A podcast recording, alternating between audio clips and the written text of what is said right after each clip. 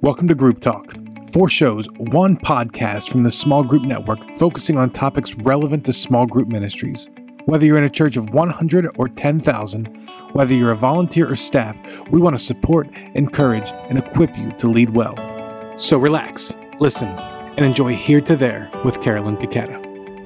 Hi, everyone. Welcome to Here to There, where we explore the movement from here, our current reality, to there, the envisioned future that God has for us.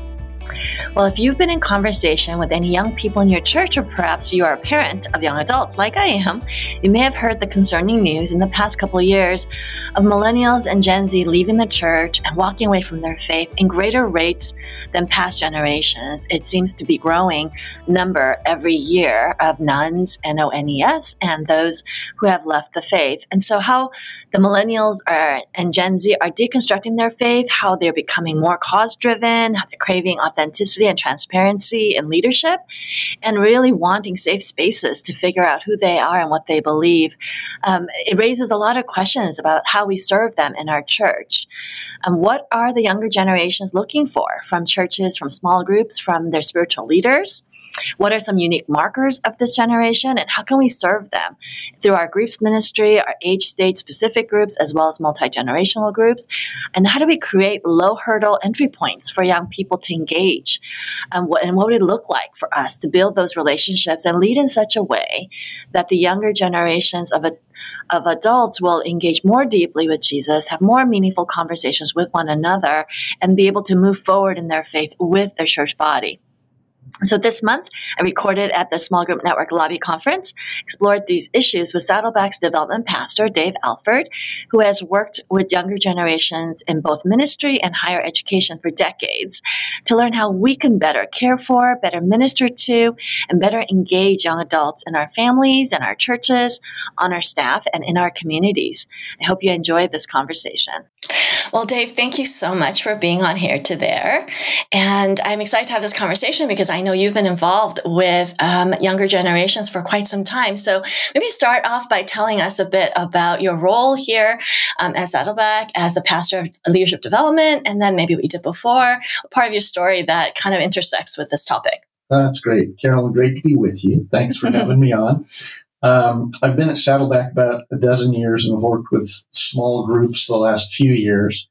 But uh, to be honest, my real passion at Saddleback is that I've worked with our intern program mm-hmm. the entire time I've been at Saddleback. And so I've had a chance to work with younger generations, typically college students or just post college students uh, in my time at Saddleback. And so that's, that's been great.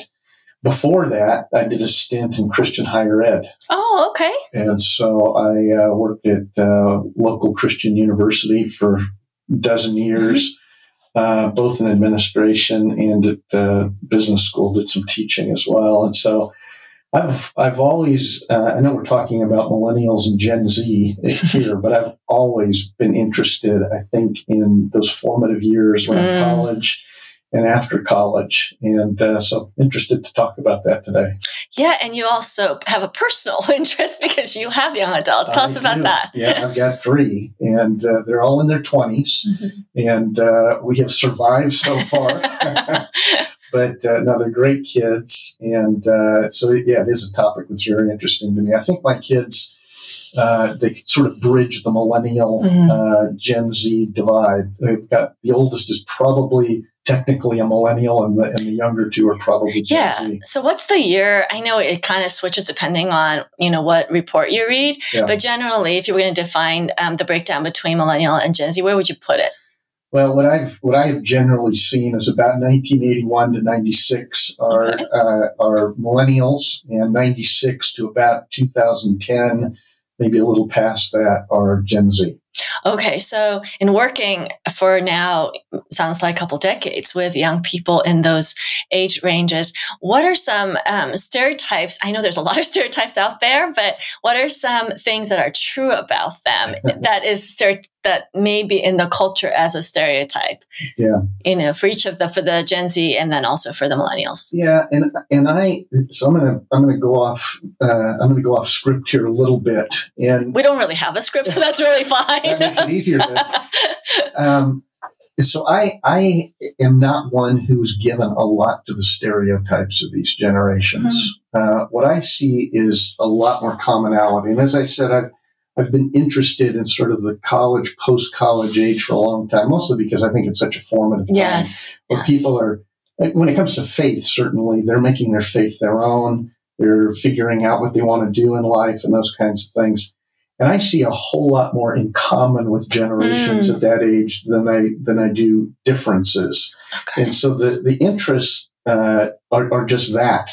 I think that at that age, there's a whole lot more idealism, mm. and, and and millennials kind of have the uh, the knock a little bit that uh, they're they're completely idealistic, almost to the point of not being realistic. And I I think that that that was maybe uh, for an age, uh, a particular age, that might have been true, but I certainly don't think it's true in the long run. Um, and uh, but I, I, think that they're idealistic, they're cause oriented. Yes. And and I, I think that's great. I love that aspect. Uh, but as I said, I think that's not necessarily true just for a generation. Right. I think it's true for that kind of age range. What would be the negative side of that? Yes, I, the idealism, the cause driven, passion, um, caring about a lot of different things. Mm-hmm. What's potentially the flip side of that that may be unique to this generation? You know, I think the the flip side, at least the stereotype, mm-hmm. is that is that they'll walk away from something if mm-hmm. it's not meaningful to them, right? Or they will walk away if if they are not allowed to really have a say, a substantive say in what's yes. going on and uh, you know I think that's that's part of uh, and particularly for millennials uh, I think that they at, at, times have had the option to do that mm. and and so I think we're talking about more pri- privileged millennials yes, we're talking that's about true. that right but I think you know they have been able to do that but that really has not been my experience mm. and in fact um, you know, one of my loves is leadership, mm-hmm. and and I I think that uh, these generations actually, if they are led well, mm. uh, that uh, that they actually are are they are put a lot of time and effort and cause and commitment into mm. things. That's been more my experience rather than the kind of the negative stereotype. Yeah. Okay. So I, I totally want to explore the what does it look like to be led well. So we'll, we'll get to that. I, I just want to um, delve a little more into. Okay. So you think that um, kind of in culture that we're saying this generation is so different because um, technology. I think that's typically the thing that gets blamed for the instant culture that they want everything. They want to be CEO now. Mm-hmm. They don't want to um, do the grunt work and build up to it like maybe our generation, Gen X or Boomer certainly had to do. Um, and so if you have a millennial or a Gen Z on your staff, um, and you work with you know these interns and whatever, th- is there an uh, is there an expectation that's different about how they're going to move through uh, a church organization?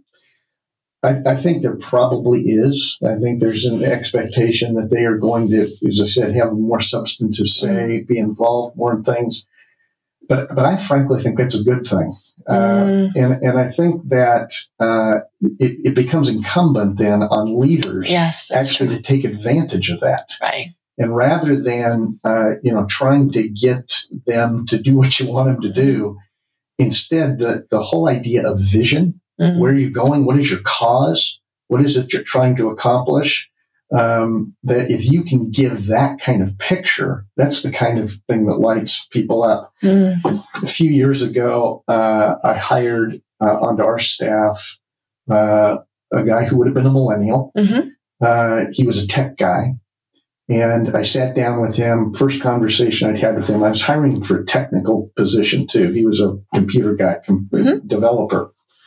And so I sat down and and I started off by saying, here is the vision of what we are trying to accomplish. I described the outcome destination that we wanted to, and I could see his eyes light up. Mm-hmm. And uh, and I knew he was the right guy for the job. And he ended up joining our team, made a huge contribution. But that's the kind of thing I'm, I'm talking about. Rather than talking about the, we did talk about his technical ability for the right. job what was much more important to me is, you know, is this a cause that he could align with? And if he could, then he could bring those gifts to the cause. And so I think that's kind of what I'm talking about. Yeah, that's great. Connect them to what they are passionate about.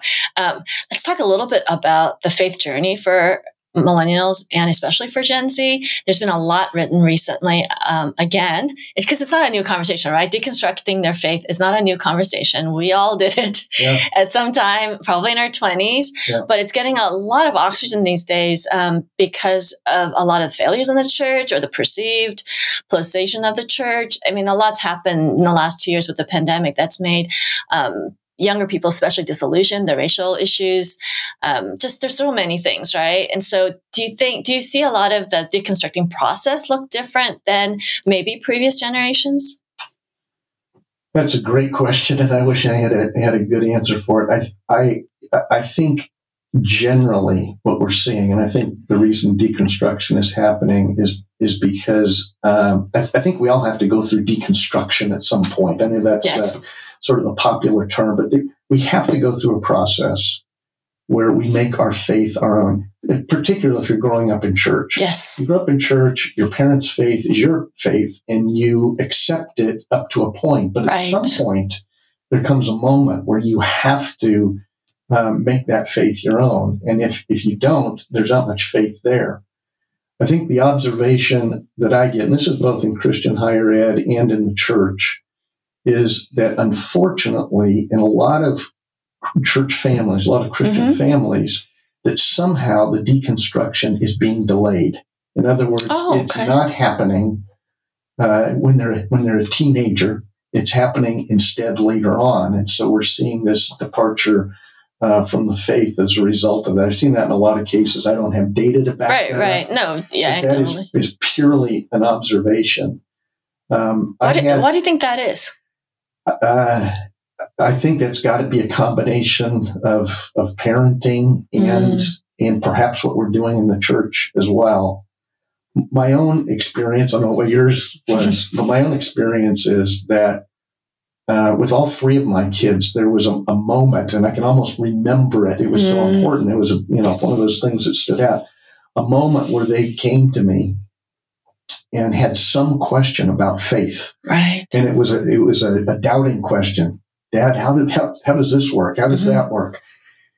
And in all three cases, I think maybe with some help from the Holy Spirit, I think it was the wise thing to do. The first thing I said to them is, was, you can always question your faith. Yes.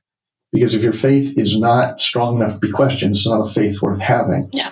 And I like to think that that opened the door to those kinds of conversations with my kids. And so we went through that. And mm. thankfully, uh, and, and again, thank God, our kids went through that fairly smoothly. They never walked away from their faith mm. or anything like that. But they have lots of friends who did. Oh, yes. So I've had a yes. lot of conversations with them about it. And I think what, what they have typically said to me is they is they've talked about how the, the their friends didn't have a chance to do that, mm. or their if they had a question about faith, it was kind of pushed down rather than being encouraged to ask that question. So I think that's one. Again, don't have data to back it mm-hmm. up. It's purely observation. It's anecdotal. But I think encouraging when those moments arise, encouraging those moments for those kinds of deep conversations. Right we need to do that and we need to be ready to do it. Yeah, that is so wise. I think the nugget for parents, if you're listening and you have um, teenagers or young adults that's that are asking these hard questions, I think our impulse as um, Christian parents is to be alarmed, concerned, disappointed, judge. I mean, there's just a whole range of emotions, right? Yeah. Um, I tend to have a very expressive face, so I have to when when I'm facing one of these kinds of conversations with my daughters, I have to mentally tell myself, okay, don't make an expression, don't look disapproved, don't look shocked, just just try to keep a poker face because um, I want to invite the conversation. I would rather have the conversation, even though it may not be, um, you know, a comfortable one, or it may not be what I want. I would much prefer to just keep them in their little little bubble, in their Christian bubble, and continue along. But that's not the world in which they live, and this is not who they are becoming. Yeah. So I think that the call to, you know, and the wisdom you're offering with invite the conversation, even if it's hard, mm-hmm. so that you get the opportunity to walk with them through it. Yeah. Well, and, and the truth is their, their faith is, is being questioned all the time, every yeah. day. yeah. And uh, our, our kids went to public school, and mm-hmm. not all Mine kids too. do, yeah. but the public school, and so they they always felt like they were the minority. Oh yes, for sure. When it came to faith, Yeah. And so to, to not be willing to have the kind of conversation or let them ask the questions they wanted to ask, I think it would have been a big mistake. So yeah, and actually the public school thing we, um, is so interesting because when my kids were and they went through all through public school, I think part of our desire as parents was to equip them for the world at large, mm-hmm. and while they were still home. Mm-hmm. So because they were mingling with kids who were not of faith most most of their friends were not on their teams on their yeah. classes all of their friend circles that um, it they had to test out a lot of these theories first yeah. so by the time they went to college and secular universities um, they were able to respond to some of that and at least at some level and then kind of deconstruct from the next level mm-hmm. but whereas i think what i've observed with you know and obviously this is a, such a gross generalization um, is that if you don't get that testing earlier um, and then it's going to come at some point, like you said. You're going to have to make exactly. your faith your own at some point. Um, so when will that be? And for some, when they tell their faith stories, it's like after they had kids, then like they had the whole deconstruction thing happen. I'm like, okay, let's let's try to have it a little bit earlier. yeah, no, and I think it's the healthy thing, and, and as you said, they're going to be challenged. So they, they, need to be prepared for it. And they may not end up in a place that you agree with, and I think that's the scary part. Mm-hmm. So how do you how do you navigate that, Dave? If they end up in a place, at least for a season? Yeah. Well, I, I, I don't I don't have advice for that. Been, as I said, we've been very fortunate. Uh, our kids are are you know very strong in their faith, their their doctrinal positions, um, and and I think their position, particularly with the Bible, kind of align with ours. But it it happened I'd like to think not because we told them that's the way it is, mm-hmm. but because they went through the questioning themselves and came to the same conclusions that, that yeah. Molly and I did. Yeah. So when you have um, the interns as part of your program, are do they feel free to ask questions because they're now employed at the church? Yeah. Um, or is there more of a hesitation because they're looking? These are interns that are interested in ministry jobs. Is that how? Tell us a little bit about the program. Yeah, we uh, we have about. Uh, about 80 or 90 interns a year wow, at Saddleback. Okay. And so it's, it's a pretty robust program. Yeah. It's something we put a lot of time and effort into.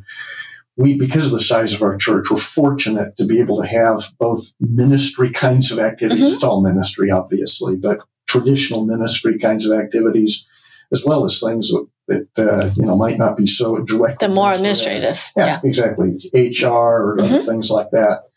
And so we, we like to recruit interns into all of those areas and give people a chance. Our, our goal is that we're trying to develop leaders mm. for wherever they end up. If they end mm. up in a mm. church, fantastic. If they end up in a business okay. or education or wherever, we want to have Christian leaders uh, in those places. And so that's what we are, are trying to accomplish. Um, one of the things that we do in terms of an onboarding process, and this is true both for our staff uh, and for our interns, is one of the steps that we have them go through is what we call a theological interview. Oh, nice. Which sounds pretty ominous. is that with you, Dave, or is that with other we, we people? have a number of people to do, it. Okay. I, I, do them certainly as well. The idea is we do want to talk to them about theology, mm-hmm. but it's actually a much broader conversation where we have them connect with one of our pastors mm-hmm. on staff, and and we talk through the culture of Saddleback but we also get pretty deep into their own individual story, mm-hmm. uh, what they're going through.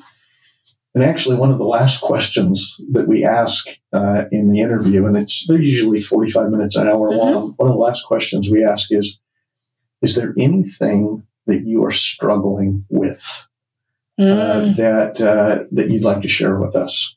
And many times they they will have already shared mm-hmm. something, but we we can hear all kinds of things at that point. And I'll usually preface it when I ask that question by saying, this is not going to be a disqualifying question. In other words, if you're oh, struggling with some yeah. sinful habit, for right, instance, right. don't be afraid to share that. Uh, and they often will. And, and, and we don't disqualify right. them unless we think it would be better for them to delay it. But the reason we ask that question is both because we want to create an open mm. environment where it's okay to share what you're thinking, what's going on and at the same time to create uh, the kind of support system around them while they are interning that we can help them with. That makes sense. So that's that is a I, I would say that is an, an element of Saddleback culture, uh, which I would attribute to Rick and Kay Warren. They they are very good about creating open environments, And so we try to do that with interns to make it okay to talk about what it, what might not be okay in some settings. Yeah, I love that. That I don't know how many churches would ask that question. Um, but that's a really excellent one to ask in a safe environment, mm-hmm. right? Um, in our leadership application for small groups ministry, we do ask the last question is, is there anything about your life or your pattern of living that um, you want to share? Mm-hmm. And we've had all kinds of interesting things come up from that. Um, but when you ask that question, what are, give us a sense of what a type of things are these young people bringing up? All kinds of things, uh, and, and, some of it is things you wouldn't be surprised at. It's not unusual for, for guys to say that they had struggles with pornography. That's like what eighty percent or something. Yeah. It's um, incredibly high. Yeah, in fact, I always feel good when they say that because I, I, I, I this is a huge generalization, but sometimes I feel that they don't say that to us, they're not actually telling us the truth because of statistics. So, yeah. yeah, I'd much rather hear that, and then mm. and we'll talk about it. Anxiety is a yes. huge one. We've been hearing that a ton in the last two years. Yeah, yeah. Um, and uh, that can come up with uh, with both sides. But yeah. I, those are the two that rise. The big ones. Yeah. Uh-huh.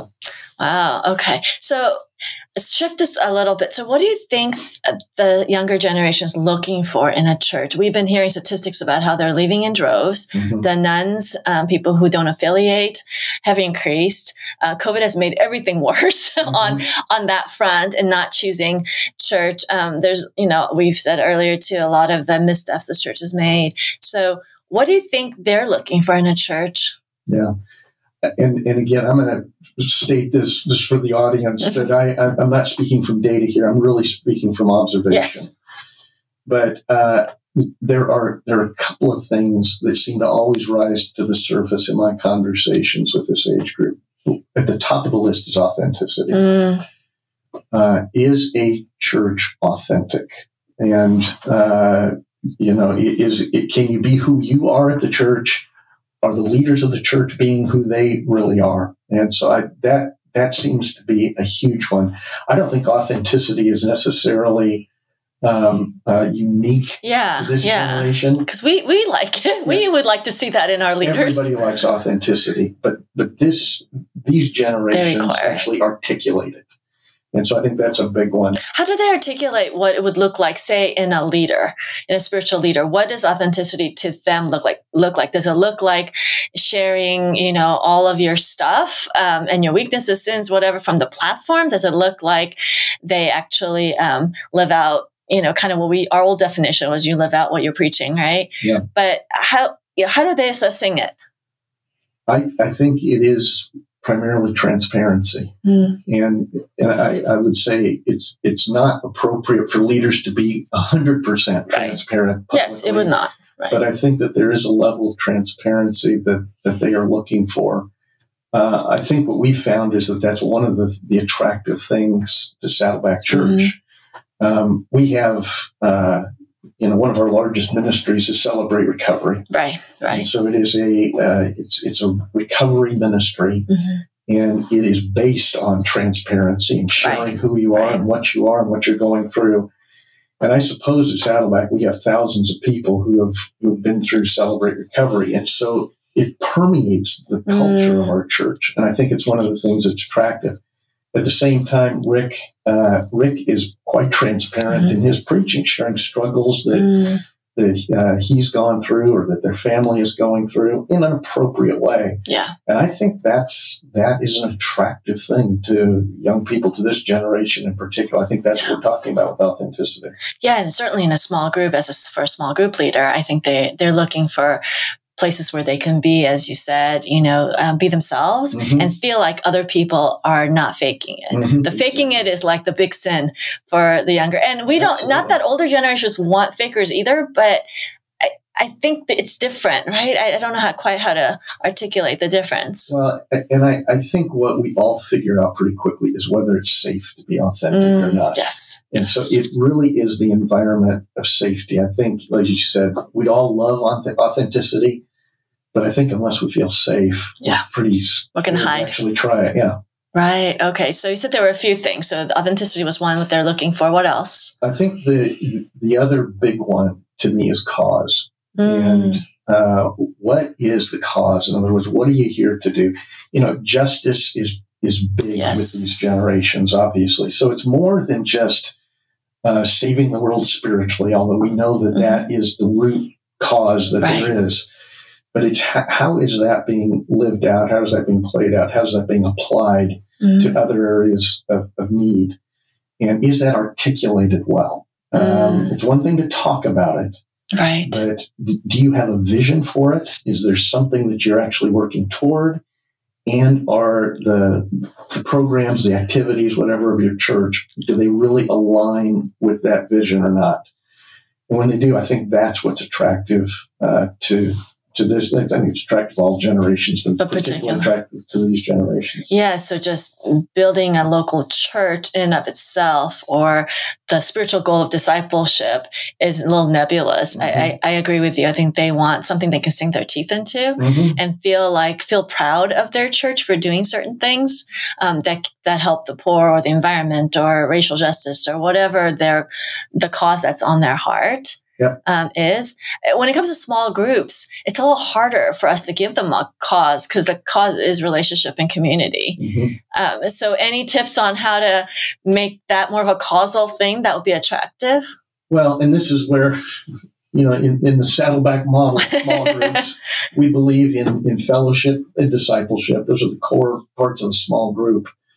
But we also see mission as being an important part of It's one of the five group. purposes. It's one of the five purposes, exactly. And so we like our groups to engage with, with mission at a global, a local, and even a personal level. And so even there, now it, it, it needs to come, I think, but we, we have to do a lot of encouraging for that to Mhm. happen. But even there, that can come through a small group, and I think it's attractive uh, when you do it. Yeah, and I think inviting them. Um, I had a conversation with a small group leader that has a multi generational group, which is an interesting one too. So let's talk about that. Actually, put that aside for a second. And um, he was having a struggle trying to figure out how to engage the um, the younger people in the group. And I was like, give them something to do. Mhm. like help them to feel like they belong and they're needed. Yeah. Um, and he's like, well, I, I didn't want to put a burden on them. I'm like, no, I think that actually makes them feel participatory and that makes them, and whatever cause they are interested in, see how you can, your group can kind of come alongside that. Yeah, yeah, absolutely. We've we've actually seen this. I know we're not alone, but we've actually seen this uh, in in terms of an evangelistic effort as well. Oh, yeah. we, we did during COVID, like a lot of churches, we we did a huge feeding program. It was Mhm. you, know, you know I suppose Right. we served hundreds of thousands of people uh, during those those big months of COVID. And what we found is we actually had people who wanted to come and help Mm. with food service who, who had not yet crossed the line for Jesus. Oh, that's great. And as a result of helping people, they came to faith. Being in that community. Yeah. yeah. And so the, the cause actually is what attracted them Mhm. to faith. And I, I think that's not an unusual journey these days. Yeah. So, I, okay. So there's also the stereotype, and a lot of churches also do this because it makes sense um, that young people just want to be with young people. Mm. Um, so we do a lot of uh, segmenting of generations, right? So we have a lot of life and s- stage um, groups, and there's nothing wrong with those. Mhm. Um, we have them in both your church and mine. We have marriage groups. We have, you know, all of those, and there's there's a need for that. But um, I've started to really appreciate more um, the intergenerational groups. They are harder, but can you speak to like the value, or do you guys see that as um, something that young people value? Surprisingly, the old people, older people, sorry, older people like ourselves, um, are usually feel insecure about it. They're like, I don't think young people want to be in our group. But then we go to the young people and they're like, I really would love to be around some older Christians who've been with Jesus for a while or have been married. I don't really know how to do the relationship thing. And they seem to want it. And it's just, it's an interesting dynamic we're starting to see. And we're having more partnerships between our senior adults ministry and our young adults ministry to try to see what this is about. Yeah. A- And so that's a newer finding for us. Have you noticed um, a desire for that? Yeah, and I'm not sure that we've cracked the code on it either. Um, but I, I would say, I mean, I'd use the term mentoring. What we Mm. hear a lot from younger people is a desire for mentoring. And it might be in Mhm. the area of, of marriage or parenting or career. Yeah. you know, a lot of different things. And uh, so we, you know, we have tried probably like you, we've tried some different things. The place actually where I, I, saw the most success for it was was not uh, not during my time at Saddleback. It Was when I was I was dean of a business school, and uh, and we did a mentoring program. And the mm. way that we did it, rather than, than trying to you know pair a mentor with a mentee. Yeah, that that matchmaking has we've tried that so many different ways. It's never really worked well. yeah, it's really really hard. But we just got a bunch of mentors in a room and a bunch of students, and we put some pizza on the table and let them talk. Mm. And we usually would have a topic. So there, there would be some topic that they would uh, discuss. Some one of the mentors would give a presentation for a few minutes. But uh, but we found tremendous success there. Mm. In fact, they, so these conversations would happen around the tables. They'd talk talk with different people, but that then led to, to relationships outside of those meetings, where right. the, the students would say, "Hey, you know, could I meet with you?" And so we saw that and something we, I don't know that we've tried that at Saddleback. Maybe we have, but I think that right. that is a, a, an approach that might work as well. But I would agree with you that there is this desire on the part of younger people to to take advantage of people who have you know kind of gone the path before and can give them some practical wisdom on how to handle things. Yeah, or they just want to put their names on LinkedIn. We're not quite sure what what is it they're really asking for here. Yeah, right, right. you know, but I, I think mentoring looks different now too. Before it used to be, you know, let me impart my wisdom to you. But back to authenticity and transparency, now it seems like mentoring, successful mentoring is more about creating that safe space mm-hmm. where they can wrestle with things and not and you hand out wisdom in little nuggets. Yeah. I, I think they're they seem to be more reluctant to take anything, you know, whole cloth. Just maybe because I'm Asian American, I, I, tended to respect the elders a little more. It's part of my culture, um, but I'm not seeing that as a natural default. Yeah, I, I, I would agree. I, that's why I, think it gets wrapped up in relationship, mm-hmm. and and if there is a relationship there, it's not a programmed kind of mentoring. It's much more relational. And as as you do a little bit of life together, then Good those opportunities you said to drop the nuggets uh, comes along. Kind of like parenting. yeah, very true. Yeah, very true. Except you're not as stressed out by what, what nugget is coming going to drop here. Um, I know that Saddleback does a huge um, job of you know resourcing other churches on so many things, and I think uh, when so you've been part of and you speak often at Saddleback related events. So when you look at other churches and trying to crack this nut about younger people, and there's a lot of hand wringing about all the young people, they're walking away and all of that. And, and I do think your um, comment earlier about it's not that new. Like we don't mm-hmm. have to be scared. It's different. Social media you know, online, all of that has changed the, the landscape a bit, but ultimately these things are not that different. So when you look at other churches that are struggling with incorporating young people and they're not going to start an internship leadership development program, what, what are some things they could be doing to not just attract, but to engage in a meaningful discipleship way, um, the younger generation and be more winsome there? Well, I, I, think the, the big one is to think through what are the hoops that oh. somebody has to jump through to do what to to have a meaningful uh, participation in your church. Okay, so like like small groups ministry, if they were going to be a leader, mm-hmm. yeah. What hoops? That, that okay, yeah. Are in other words, are we making it difficult for the younger generation? I, I think what we often do, and this may not have to do just with age, but we do it with a lot of things that we want to have people prove themselves before we actually yes. give them something meaningful to do. Yes. And uh, I, I, think that, particularly with this generation, they're not willing to jump through hoops. That's very much more, I think, the boomer, um, the boomer generation. Yeah. That was more of that kind of you put your boots to the ground and then you prove yourself and then you get the promotion kind of thing. Yeah, exactly. So I think looking for ways mm. to make it easy for them to be involved. This again, this is a, this is kind of a characteristic of Saddleback. We we always easy entry points, yeah, exactly, low hurdle, and and then bring them along, but get them in and and give them that. And so that's what I would do. And I, you know, I mean, it's like any generation, but this generation has a ton to offer, and uh, and so I think if you can take advantage of that, plug into it, find ways to lower the bar and get them involved, I, I, think you'll see great results. What do you think the obstacles are? Like, why aren't churches um, doing more of this kind of thing. And when you look, I was just having a conversation earlier today with um, uh, someone in a church, and he and I said, "What would you want to ask Dave on this topic?" And he said, "You know, why haven't our church's style of worship and the nuts and bolts of how we do church um, changed. Mm-hmm. Like, it, and he's in his probably um, late twenties. Okay. Um, and so he's like, it seems like we talk about reaching younger generation, but, and we're going to hand it off to them or us in his case, but it hasn't changed. Mm-hmm. Um, so why is change so slow and why hasn't it changed and what's going on with church? And I said, okay, Dave, I will ask him this question. well, and I'll give you my opinion. I, I think it's fear.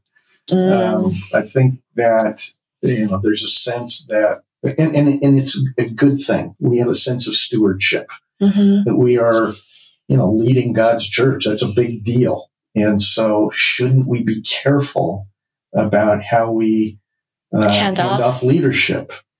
And I think, yeah, there's some truth to that. Uh, I don't think we should be completely foolish about it, but I, but I think we're so afraid of that sometimes that we make it uh, very difficult for younger generations to step up and, and get involved and be in leadership.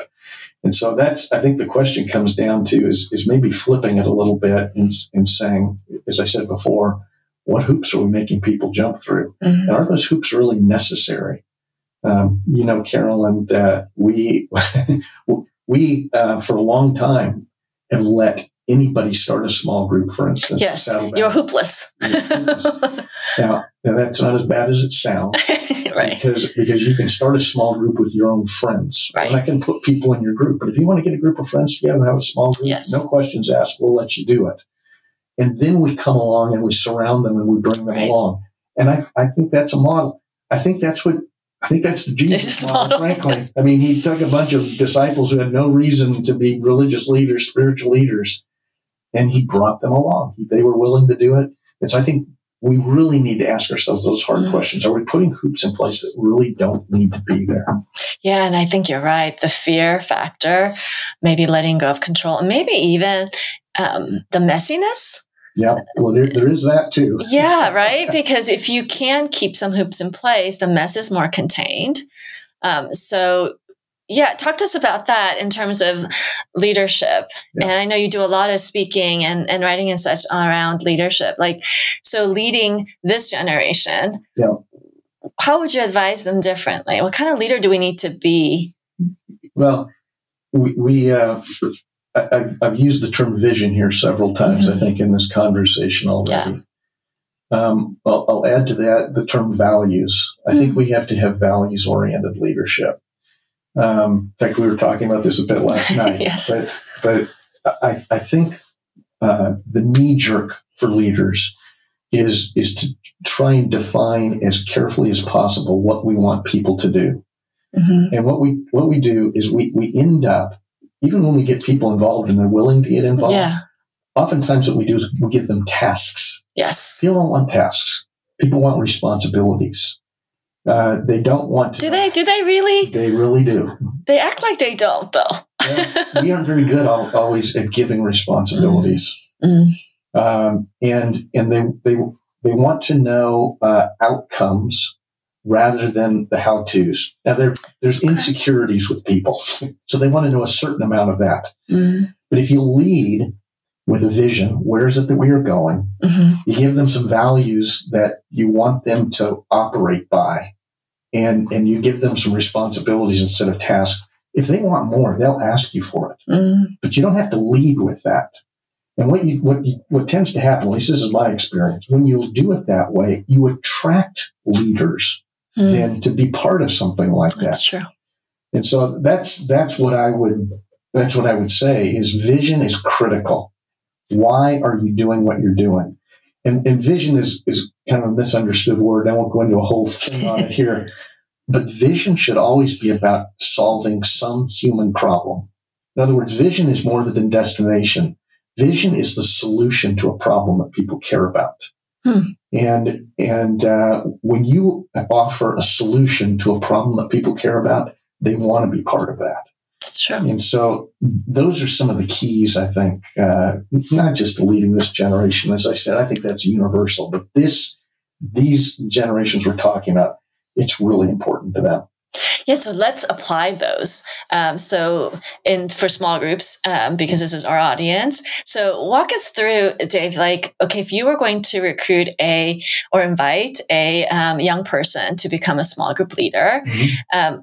So walk us through the vision, values, and peace. What kind of conversations would and questions would you be asking this person to figure out if they should be onboarding? Mm-hmm. And, and and what we would appeal to is uh, a, a, couple of things. One is um, uh, the, the, appeal to fellowship. In other right. words, well, this is the loneliest generation ever. So yeah, that would be a good target for solving the problem, the human problem that you know is is so evident. Yeah, exactly. So you're you're you're you're linking them together, but the way that we would do it is uh, is to say get your friends together, get mm-hmm. people that you know. In other words, bring purpose to your friendships. Mm and uh, we would give them a vision for that. Typically, we are we are using curriculum at least as an entry right, point, right? Uh, something that is going to appeal to them, a big life question. So get your friends together and have a conversation about that. That's about as much vision as we would give them. Okay. But we would say that's really what we'll, we'll give you the tools that you need to do that, uh, and and and you get going on that. I love how practical and simple that is. Um, you know, because I know for some it would be the vision would be, you know, Matthew 28, like go and make disciples. And that's the vision. And it just, it's hard to make that bite size and appealing to someone who's stepping into leadership for the first time. Yeah. So I love how pragmatic and, and doable that vision is. Okay. So continue to walk us through that model. So in the values that you would put in to yeah. place for that person. Yeah. And, and, and, and so then we would give them, actually, we'd go very light on values, but oh, we, would, okay. we would, we would say, because what we would give them is, is something to have a conversation around. Mm. But included in that, and uh, you know, I think it's really important. Small groups is that uh, whatever you say in your group is going to stay in your group. Right, right. And so this, you're creating a safe place for you and your friends to have a conversation around this topic. So it'd be something like the covenants that we use in a lot of small group churches. They use that, yeah. um, which has the confidentiality, which has, you know, we're going to um, not gossip. We're going to, you know, uh, lift each other in prayer. I mean, there's a, a handful of those kinds of, of values. Yep. So you kind of pick those. Okay. And then, and then from there, we would really take them on the journey. And, and that's where we would surround them with other training resources, mm. coaching, and that kind of thing but the journey that we want to take them on is, hey, this is great. You found something meaningful in a group, assuming that that's what happened. Um, let us let us help you bring a little more purpose to your group then, and then we would introduce some discipleship uh, basics. You know, to, okay. think about how can they help each other grow in their faith and have conversations around that. And then ultimately, the outcome that we want to, we want to take them to is how can we help you have a really healthy group? Mm. And for us, that's balancing the five purposes right. and bringing those things into place. So we take them through a journey. Ultimately, the journey is it's not just a, a small group leader and a bunch of mm-hmm. people, but it's a group of people who are committed to leading together to have a healthy small group. And so that's, we would start. It's, it's interesting you said you made the vision simple, and I did that purposely in mm-hmm. the beginning. The vision is actually much larger but you give them enough of the vision right. to, is where they are right then, and then and then you you uh, you actually explain more of the vision, give them more tools to reach it as they go on this journey. Which is the Jesus model as well. He yep. didn't give them everything.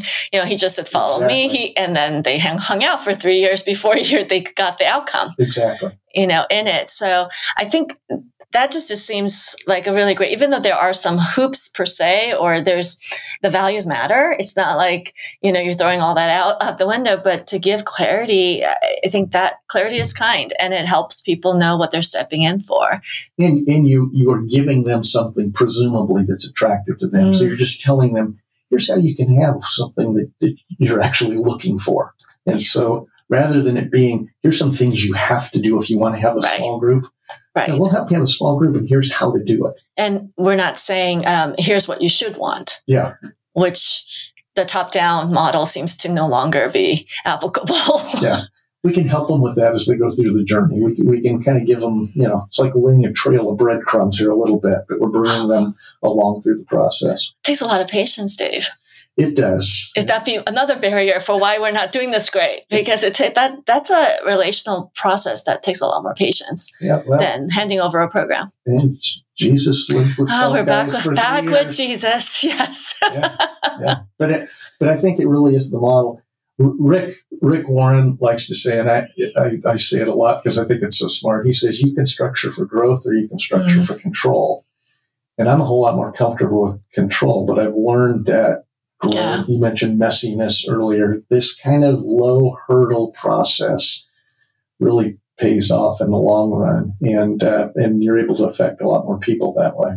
Yeah, and this generation won't respond to the other model anyway. Exactly. So it's kind of game over anyway. Yeah. So we might as well adapt or die. This is how it, how, how it rolls. So I think we, we would behoove us to figure out um, how to make it more invitational, um, and to lower the hurdle. So, uh, last question we're talking about uh, outcomes. So, in your work on the internship program, now that you've been doing it for a dozen years, what's been the outcome that's been um, exciting for you to see. Mm-hmm. I'm not going to ask you to break down what percent of people still love Jesus, still love uh, Saddleback, but just in general, like what, how has that been um, in the outcome? Has it been what you've looked for?